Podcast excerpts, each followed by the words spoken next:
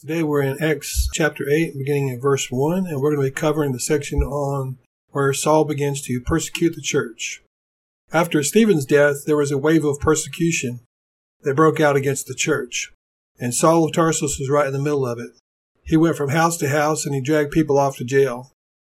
As a result, the Christians were scattered from Jerusalem, and we see the pattern emerging which Jesus had talked about Jesus prophesied that they would, the, the gospel would begin in Jerusalem and spread from Jerusalem to Judea to Samaria to the ends of the earth. This is the path the gospel took. So I'm wondering, why didn't the Christians take the initiative to spread out with the gospel? They had been given the Great Commission, but they were all in Jerusalem and they were not spreading out. Why did it take persecution for Christians to go forward uh, with the Great Commission into other places? My opinion is that most people, even sincere Christians, desire stability in their lives. They want to live in peace and they want to have a home and a family and go about their daily lives.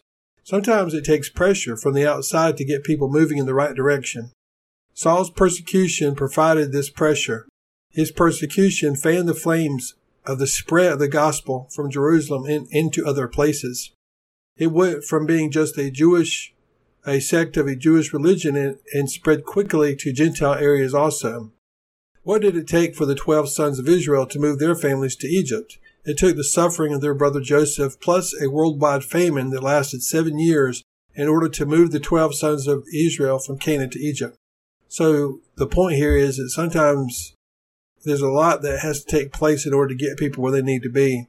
It's, uh, God does speak and he tells people what to do and what's going to happen but he also takes people by the hand and he will make sure that we arrive at our at the intended destination. I'm so glad that God does not leave it up to us to accomplish his plan.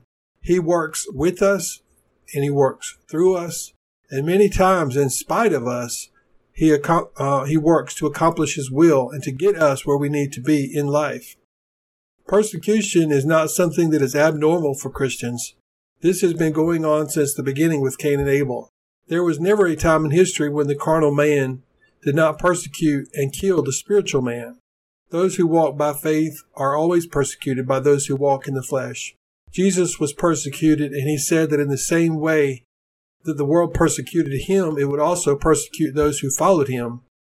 The servant is not greater than his master. Since Jesus was treated like this, we also are treated like this.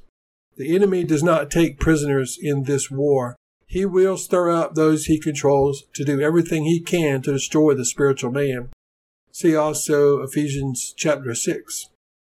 It is not the man himself who is our enemy, but it is the evil spirit who controls that man. The most dangerous people on earth are those who persecute and kill other people in the name of God. Religions that teach men to kill or hate or persecute are inspired by the devil. Jesus said that it would happen. The Lord bless you and keep you. The Lord make his face shine upon you, and the Lord give you peace.